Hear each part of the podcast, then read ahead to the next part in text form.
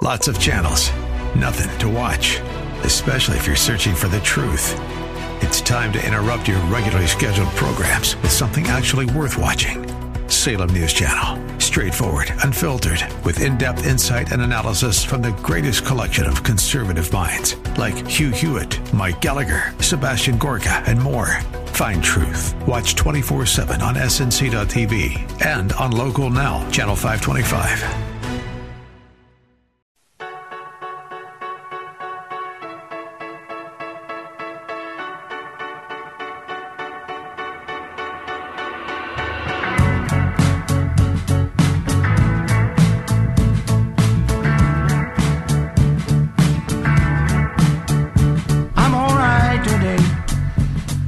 Everybody. Dennis Prager here with Julie Hartman, the Dennis and Julie podcast. Just want to tell you, you may know, I might have said this, been broadcasting for almost 40 years, never had a co host. That's how highly I think of Julie. It's a delight to be with her each week, and I trust you feel similarly. And I thought that was important to say, and I'm going to throw it to you in a second, Julie. I want to know what's on your mind. We can discuss opening the show, opening the broadcast, the podcast. Just want to get your in, uh, in completely spontaneous reaction to the photo I sent you of Donald Trump and me. Wow. Well, just to clarify for everyone, um, Dennis was at Mar-a-Lago over the weekend um, for the premiere of uh, what's the movie Mule- called? 2000 Mules.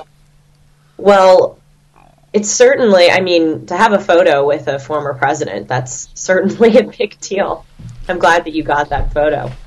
Um, you know, it's interesting. I don't really know how much we can dive into this. I haven't seen the Dinesh D'Souza movie yet, but the way that you talk about it, it sounds very powerful. I really haven't done a lot of um, thinking or research about what happened in the 2020 election. I want to ask you, what to you is so compelling about that movie, and why did you decide to be in it? Well, those are two separate questions, actually, because I decided to be in it before I even saw it, really. Uh, not really, before I saw it. So I'll answer part two first. The Salem, uh, the Salem talk show hosts, uh, specifically Eric Metaxas, Seb Gorka, Larry Elder, Charlie Kirk, and I, were asked uh, to participate in the film and to be completely open with regard to our feelings about the 2020 election. And we they would open with us and they would close with us. And see if there was any metamorphosis, any with regard to the election after seeing the evidence in the film. And I opened up saying I was agnostic. I have said that from the beginning. There were too many anomalies uh, with regard to 2020. One of the most powerful being that if it was an honest election, it would be the first time in American history that an incumbent got more votes than he did the first time when he won and still lost. That's that's dramatic, and I think in this case, 10 million. So there were many other anomalies that needed to be explained. But uh, that's why I was agnostic. On the other hand, I did not see any proof that there that there was enough fraud. I, I always assume there's some fraud, especially in Democratic-run places, and I I didn't think there was enough to, in fact, change the election, or I didn't know that there was enough. Then I saw, and this is to answer part one of your question. This is really uh, dramatic. You see video after video after video after video of what are called mules, people who are paid by somebody to put ballots in ballot boxes at three in the morning. Now, why would people do that if it was honest? And when you see that over and over and multiply it by thousands, then you start to think, wow, we seem to have something compelling here with regard to the 2020 election's honesty. So that's that's my Right. answer in a nutshell. Well, as I said, I haven't done a lot of research on it, so I'm agnostic as well. But I think one of the points that you make, Dennis, on your radio show a lot, that, and that I really agree with, is it's not a bad thing to question it.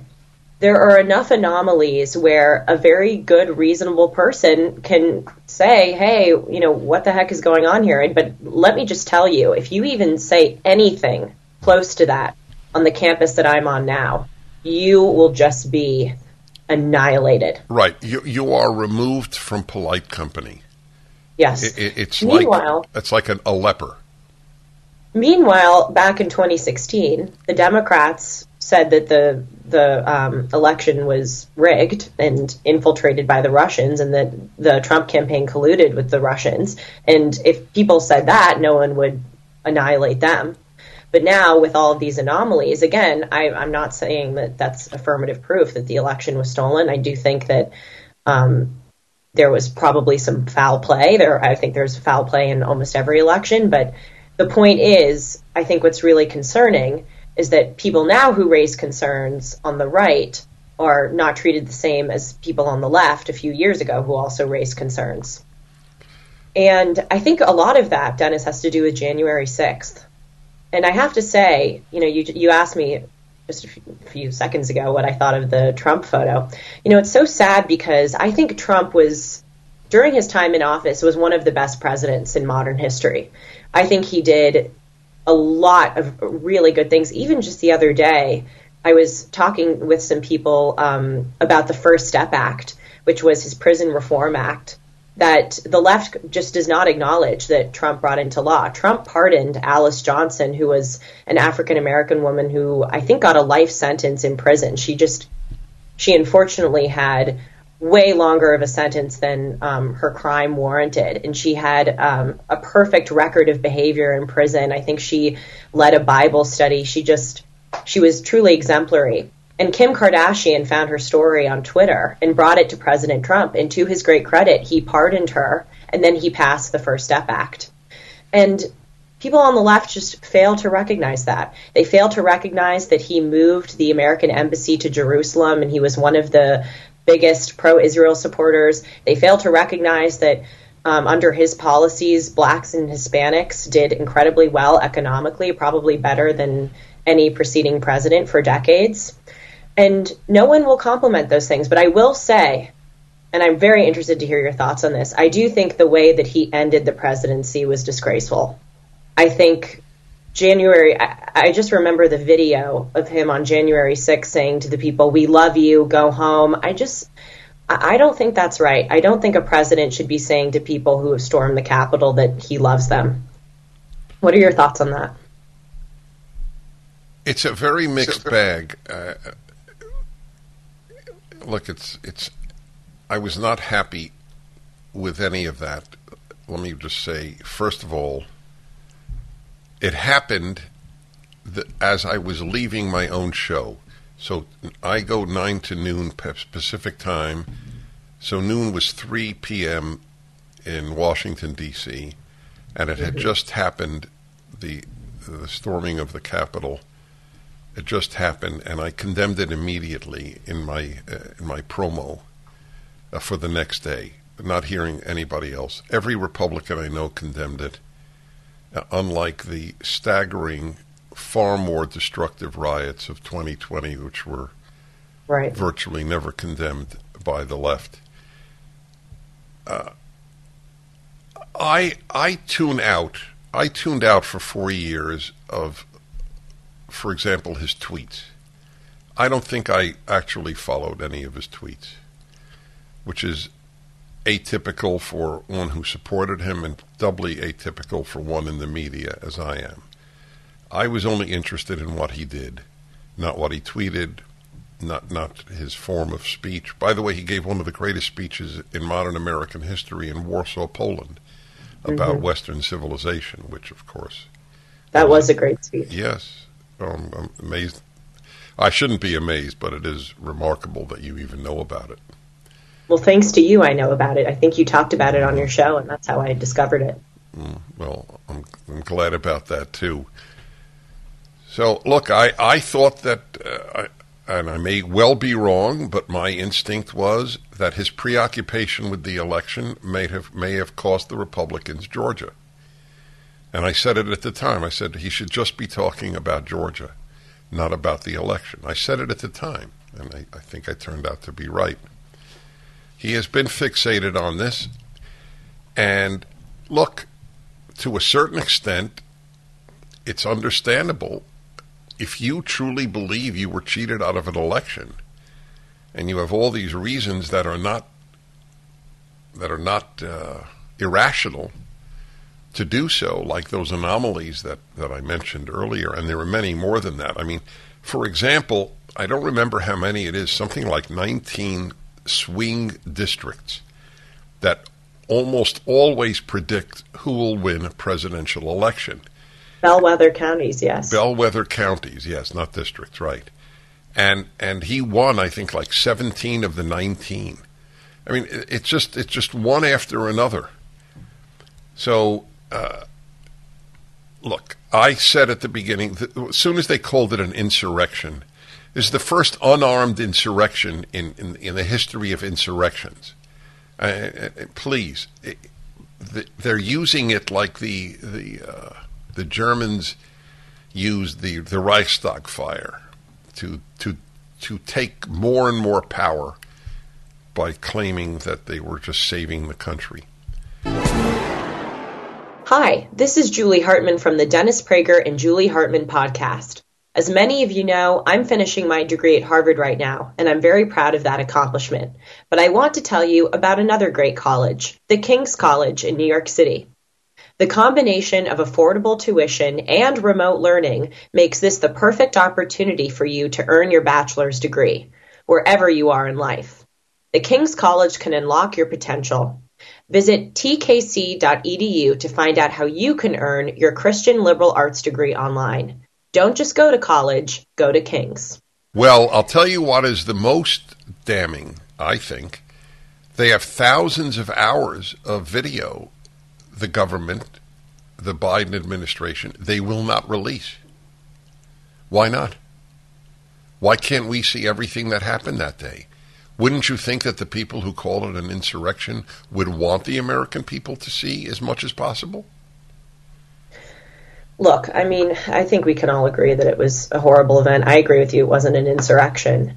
I just going back to Trump, the thing that that angers me is I just think to myself, again, he did such good as president. Right. And sometimes I think that he just he really just harms himself. He just needs he to does shut har- his no, no, I couldn't agree more. I felt that from And the beginning.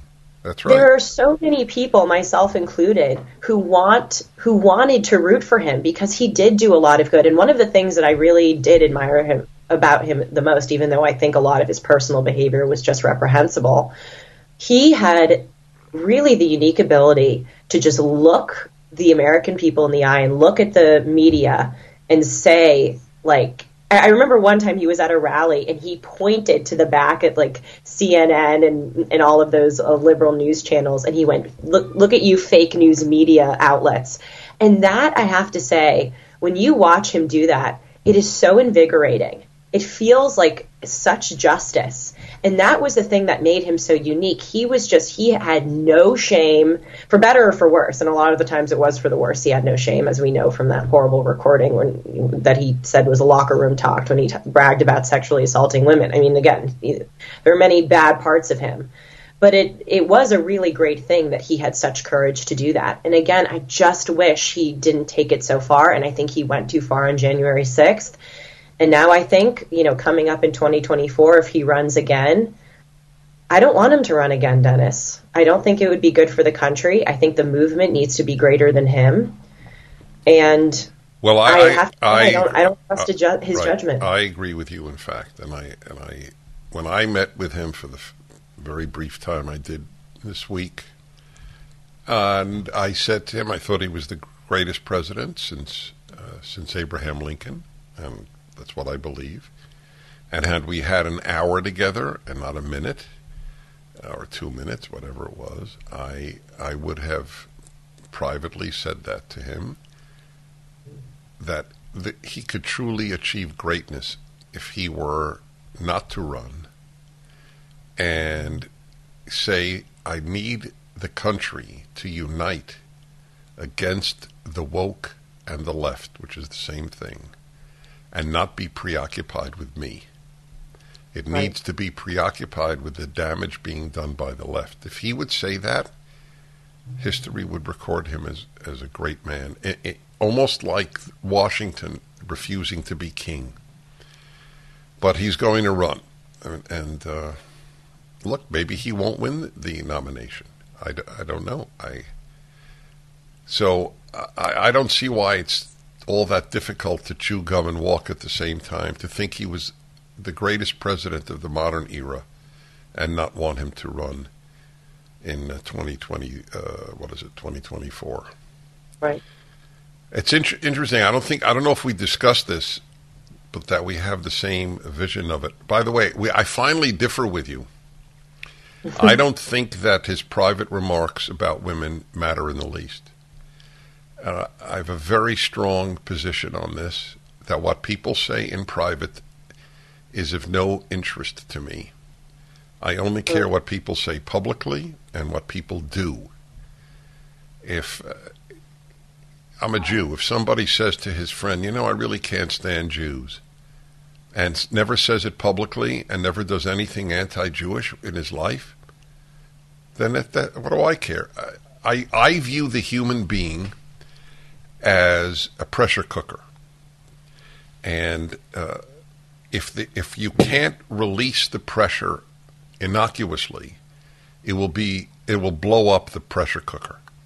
You need a release private talk is a release. It- There is no human alive who would look great if every single thing they said privately were let out.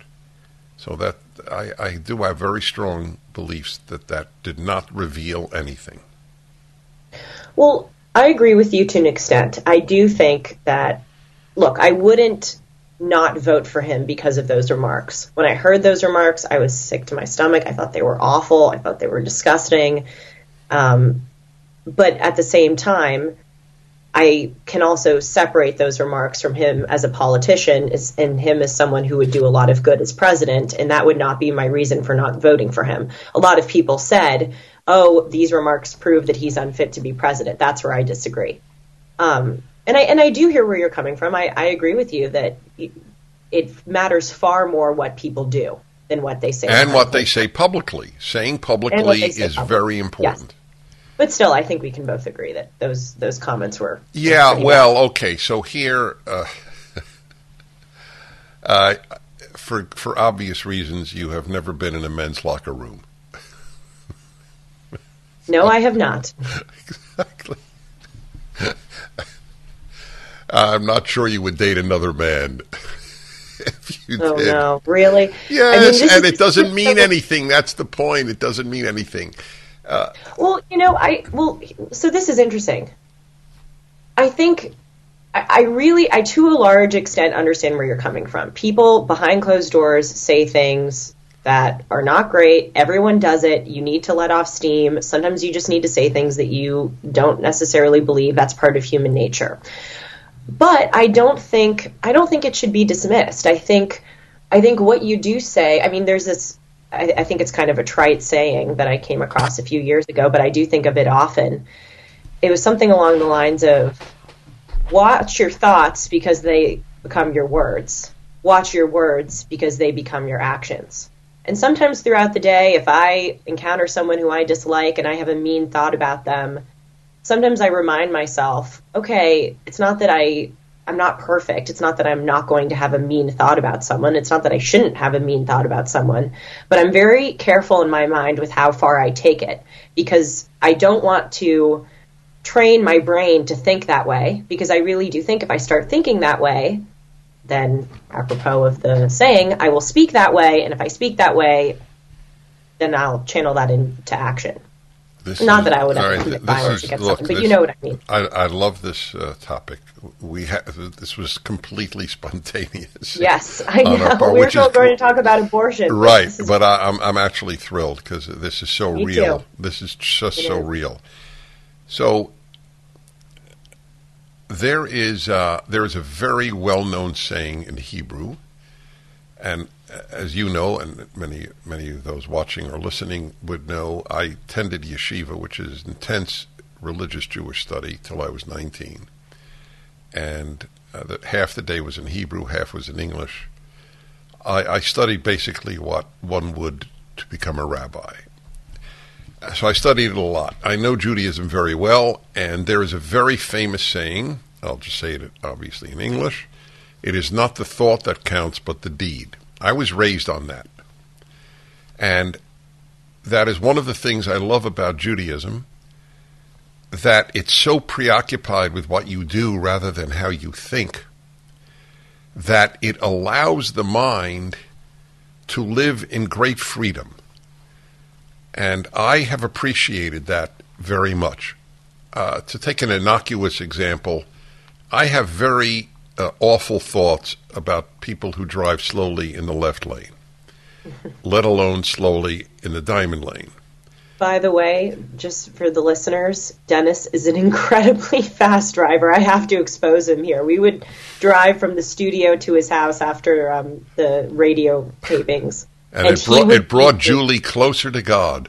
Oh my God. I called him one time and I, I've never yelled at you. I remember I said, You have to slow down. You're going to kill yourself. What are you doing? Anyways, just had to throw that yes, in there. I Go understand. On. Uh, but, uh, but, uh, I I totally am at peace with my awful thoughts about slow drivers in, in the left hand lane. I'll give you a more serious example, but still not you know in the realm of evil. And uh, I try to control my assessments of people who still wear masks because I try to think, well, maybe they're afraid for their elderly grandmother whom they live with and and that's why they're doing it. So I sometimes try to give them the benefit of the doubt, even though I truly believe that uh, they are truly hypochondriacs. So, uh, but I wouldn't walk over to somebody and say you're a hypochondriac. I mean, obviously, I I think that letting the mind go where it wants. Now, if if your mind goes to molesting children I agree with you. I mean, there are there are uh, realms of evil where the mind shouldn't go because who knows what it might lead to. But beyond that, I, uh, I, I generally think that the thought issue, like the private speech issue.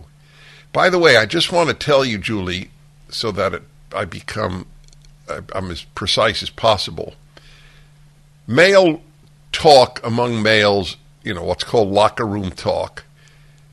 I mean, the, women don't generally, I don't believe, I've never been in a women's locker room. I don't think they talk about men in the same way that men. It's not disparaging, it's simply sexualizing of, of females that men do more than women do about men.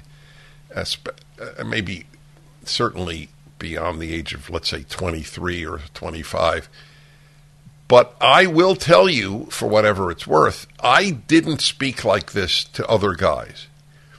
And my reason was I had a, a religious upbringing, which did teach me that speech mattered, is, despite everything that I just said, even, even private speech. And I also, I had a lot of, a lot of dignity, and I never liked to violate my dignity.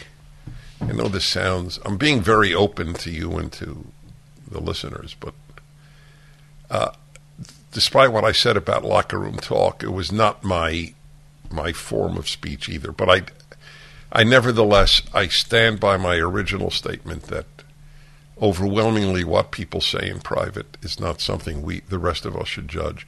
What he said was, when you get famous or, or something like that, I don't remember the exact quote. You can do whatever you want. Yes. Uh, well, no, no, no. They let you do whatever you want. That's very important. People forget that. And by the way, there's a lot of truth to that. Women are very seduced by fame and by power and by money. Fame, power, and money uh, does to women for the most part, what beauty does to men. And uh, ironically, what he said was not untrue. Why, why do uh, athletes have groupies waiting for them outside their, uh, their locker rooms for after they leave the game?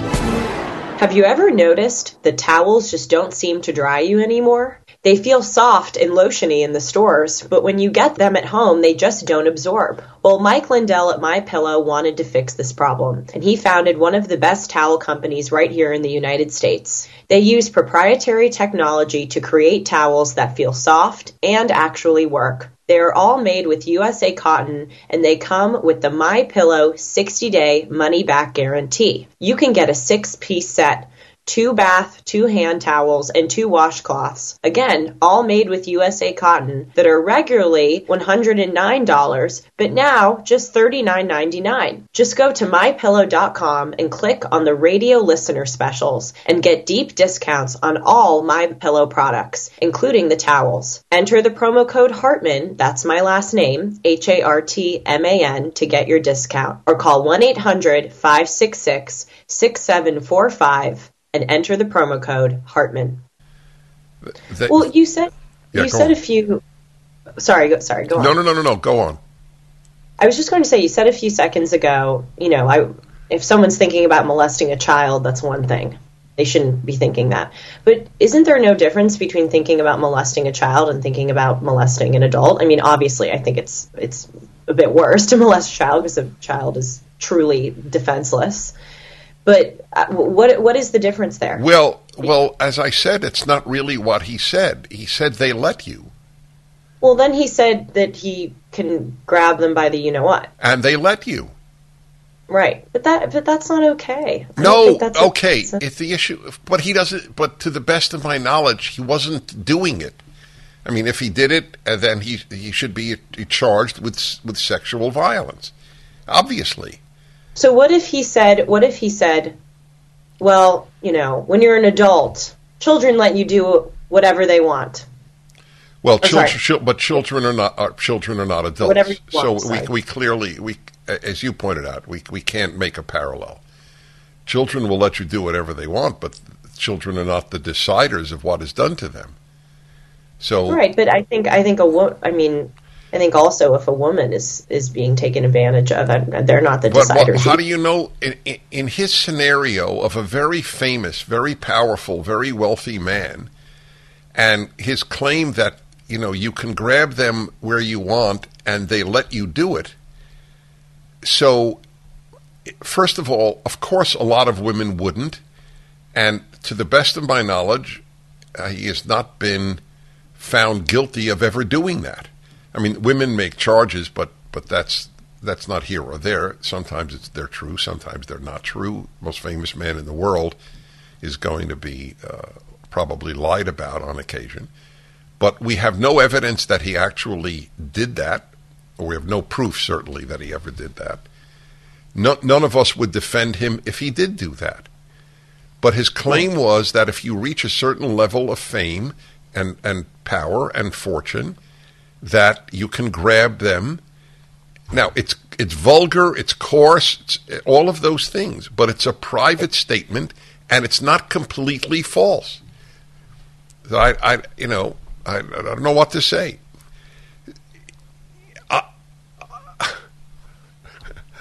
There, the, our difference here is partially uh, male female. Males it's a very difficult subject. I'm one of the few who publicly really addresses it honestly. Male sexuality is pretty much animalistic. And that is why, if your husband or boyfriend uh, is an honorable man in the sexual realm, you have found a good man. It, when, when men are free to act upon their nature, it's a very unpretty scene. That's why parents know you have to train boys to control two things their their violent nature and their sexual predatory nature. Those are not two things you have to teach girls. You have to teach girls to control their emotional nature, which very few parents do. They think girls are sweethearts. But yes, I fully acknowledge that this is male nature, and that's why a good man is is a treasure. So, but I but I do believe that that's part of why we're not uh, in complete accord here. Well, I think it's very interesting, and I agree with you that men have to control their violent and sexual natures. What are the things that you think women have to control? What are the counterparts for females? Well, we're seeing it. Uh, we're, I think we're seeing the results of, of girls being treated uh, as princesses and not being told to control. I mean, the, the number of hysterical women in this society is very scary. Very scary. I remember the when uh, was it was it the Kavanaugh hearings or I don't remember. I think it was. And the, these women were screaming, I mean, just screaming like they were being tortured banging on the Supreme Court doors. And then all of these, the females involved uh, in in so many of the protests uh, and screaming. Uh, I, t- I looked at pictures of many of these BLM protests, and it always seemed in every picture I saw, w- young women outnumbered men, and the the number of women I mean, there's this, there's this, this is ironically what you were going to talk about when we didn't say a word about right, it. Right. But uh, there's hysteria on the part of a lot of women on the abortion issue. It's hysteria. I totally understand why a person would be pro choice. Well, I don't totally. I take that back. I mean, if you're for pro choice through the ninth month, I don't understand. Right. There is no, there's no moral basis for that position. But it's true, there's hysteria. So w- women women need to control it, it, their their hormones like men have to control their hormones, but they both express themselves in different ways. Men through violence and, and sexual predatory behavior, women through irrationality and hysteria. That's why that's why their emotions. Yes, th- th- that's why you know hysteria comes uh, from uh, from the uterus the, you know, like a hysterectomy is the removal of a uterus. Hysteria is identified with the female. That's fascinating. I think you're right about that. The look, the the greatest battle in life is with yourself.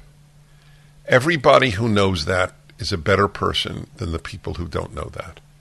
It is the core problem for the left. I was yes. in a religious school and like kids who are in a religious Christian school, you're taught that the thing you have to most control is you. You are the source of your problems, and the left teaches kids that America is the source of their problems. Folks, you've known it in your gut that something just wasn't right about the 2020 election, and now you will have something pretty close to proof. In Dinesh D'Souza's explosive new documentary, 2000 Mules, you'll see jaw dropping evidence of exactly how the Democrats cheated during the election. Now, I don't know if it made the difference. It might well have. You can't believe it was a fully honest election after you see this film. Drawing on meticulous research from election integrity group True the Vote, 2000 Mules uses both cell phone geo tracking data and video evidence to uncover a massive network of illegal ballot trafficking in all five key swing states Thousands across the country attended the nationwide theatrical release. Now you can watch from the comfort of your own home, watch on any device with a web browser, see the movie that President Donald Trump calls a real blockbuster. Go to salemnow.com to watch today. That's salemnow.com, sponsored by Salem Media Group. You're right that one of the principal features of the left is that they externalize things. The other day I was walking down the street and I saw a car parked outside of one of the dorms and there was this bumper sticker on it that said fight racism, fight sexism, fight homophobia. And I thought that that was so interesting because again it's it's externalizing things. The religious or conservative equivalent of that bumper sticker would be fight yourself. Fight yeah, your yeah, that's it. That's it. That's everything. In a nutshell, that's everything. See, on the left, you feel moral by saying how crappy others are. Yes. In, in, in Judeo Christian teaching, you you know how crappy your nature is. It's Mm-hmm. a, it's it's a hundred percent. It's 180 degrees different. Yes. Yeah, Well- fight fight homophobia. Where where exactly is the homophobia today? How how come I don't I don't uh, you know uh, I I am still for the belief that marriage is between a man and a woman, but I I am the my wife and I are godparents to a gay couple's children. In other words, if they die, we are their moral instructors. Now, why would a gay couple allow a guy who believes that marriage is male female and they're married to have me because they know they know there isn't an ounce of homophobia in me. I believe in an ideal. I, I have a biblical belief the ideal is that man and a woman marry. So therefore what? That makes me homophobic? Yes, to to the simpletons, and every leftist is a simpleton. That Right. makes you homophobic. You you can't have a position with which they differ. So I, I'm curious, if I say that it's ideal for a child to have a mother and father, am I am I single parent phobic? I married a single mother. I, Right. it, it, it's the it. You become a simpleton the day you accept any leftist position. Well, it's so interesting because I actually had a conversation the other day with one of my roommates um, about the presence of racism. And I said, she was talking about, it's so funny because I, I hear a lot of people on this campus, they talk about the South like it's a foreign country or like we're in the Middle Ages or something. They love to like make Southern people, Southern conservatives, conservatives, excuse me, into caricatures. And we were having this debate, and I said, you know, of course I think racism exists. Of course I think homophobia exists, all these terrible things. Of course I do. But we talk about them like they are everywhere. And I said to her, with all due respect, have you ever witnessed racism? Have you ever witnessed homophobia? And she said, well, there are all these people in the South that believe that blacks are inherently inferior, that gays. And I said to her again, have you personally encountered them in your 22 years of life? Have you encountered them? And that's the question that I go around and ask people whenever they bring up these things that they claim to be so prevalent. I bring it back to them and I go, okay, well, if it's so prevalent, please tell me an instance where you have seen this. And they can never, ever, ever provide it. Was this a How white, was it was she white or black? She's white. So you, I have had this with black callers all of my career, where somebody will call me and say, "Dennis, I'm black, and I want you to know, you know, you you don't walk in our shoes. Which is- I don't walk in anybody else's shoes, so that Right. doesn't mean anything." Oh man, I'm sorry. Keep hitting my microphone, and uh, you don't realize, Dennis, that every day we experience racism. So I've had a standard answer for for decades. I say, okay, I, I I I hear you and I trust you, so I will trust you with your answer. Tell me the racist incident that you experienced today. Invariably, the answer is, well, the day isn't over yet. So, okay, fine. Yesterday is over. Tell me the racist incident you experienced yesterday and they can't. And I go, the last week, and they can't. Or, or on on rare occasions, I will get uh, the the rude treatment that somebody in a store gave me, and I'll say, "How do you know it's because you're black? How do you know they're just not rude? I'm treated rudely on occasion, and I'm white." Right. and they don't know that. But they have been, I think it's a matter of being taught that should there be any tension between you and a non black, it is because of racism. George Floyd was not killed because of racism. And, and that is Keith Ellison's position. The left wing black activist attorney general of Minnesota said it was not racist. That's why we didn't charge uh, Derek Chauvin with racism. But nobody knows that. We had riots for, for half a year because of a Right. lie. A lie. Well, Derek Chauvin and George Floyd knew each other before, weren't they? Bouncers together at a nightclub or they they worked somewhere together and they um Right. they had a contentious relationship. And i had a debate with someone about this and and they said well again you know of course it's because Floyd was black. And i said well is it possible that they just didn't like each other from a person to person level as opposed to a white man versus black man level? It's inconceivable to people on the left that that you could have disagreements that are not rooted in someone's identity What is it going to be like for you to go from an environment where almost nobody agrees with you to an environment where we all agree with you? Well, I'm going to throw that back to you, Dennis, because Yeah. you had that. You went to Brooklyn College and Columbia, and you talked to me all the time about how lonely you felt in these places, and then you entered the conservative religious media world. So, you tell me what is that transition like, and how? And this is this is also a question I'll add on top of this because I think about this. As much as I dislike being in an environment where I am the only one, one I shouldn't say the only one, one of the only ones with my values, I do think it makes me better because constantly, every single day, I am challenged. And it, that allows me to sharpen my points of view, to clarify things, to see problems. It's been invaluable to this podcast. And I do worry that when I when I go into the conservative media space, although people, of course, are very nuanced and we we talk about the other side a lot, you know, it, I, I know I'm going to be around people um, who overwhelmingly agree with me. So how do you maintain the the, the awareness of the other side? Well, I I like maintain the awareness of the other side through through the media. I'm, I spend at least half my time reading stuff that I don't agree with, and a, a fair amount of time reading stuff that just attacks me personally. So I, I'm I'm in that world a lot. By the way, just for your edification, and I don't think there would be any way you would know this. Until much later in my life, I never had a community. I had individuals, but I never had a community that agreed with me.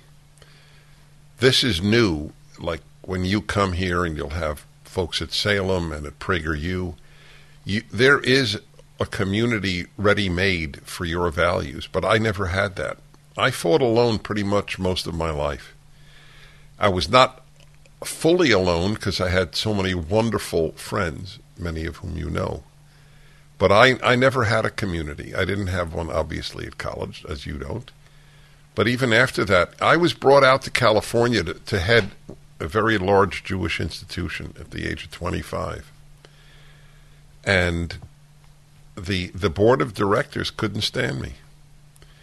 I was incredibly successful at the work. I, I sort of, I think I tripled the membership. We had a thousand people come out all the way to Simi Valley, California, from from L.A. Uh, for uh, Sabbath afternoon lectures and dinner, and it was it was an amazing thing. And I had college students come in the summer, one for July four weeks, one for August four weeks, but they couldn't stand me because they were all liberal. I I I have fought all of my life and it's fine. I don't. I'm not. This is not a complaint in the least. But I didn't have a community like, thank God, you will have when you come back to to California. Ironically, California of all places has has this thriving conservative community. So I I uh, I really have fought, and it. Uh, you're right about it strengthening you. What is Nietzsche's line? That which doesn't kill me makes me stronger. Mm-hmm. It's usually true, but it's not always true. There are things that don't kill people that that are weakening. But that's a separate subject. Well, we did finally get in a little bit of what you actually had anticipated, but this Yeah. was this was just uh, a joy. Folks, uh, if you're uh, watching or listening, all I ask you is to please forward these uh, broadcasts, or these podcasts, I should say. I'm, I'm always thinking radio terms, uh, to uh, friends and especially young people, because uh, what is said would, is so relevant to their lives, and especially coming from people of such different generations. It's good stuff, Jules. And Great te- stuff. Yeah, tell people how to reach you.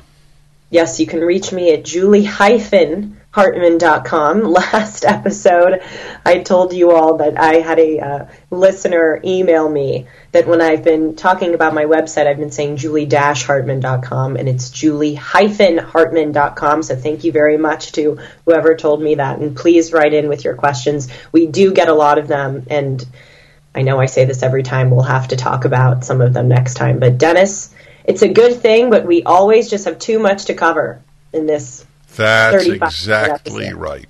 Yes, and they get longer each week They do. as a result. Okay, great to be with you. you next week.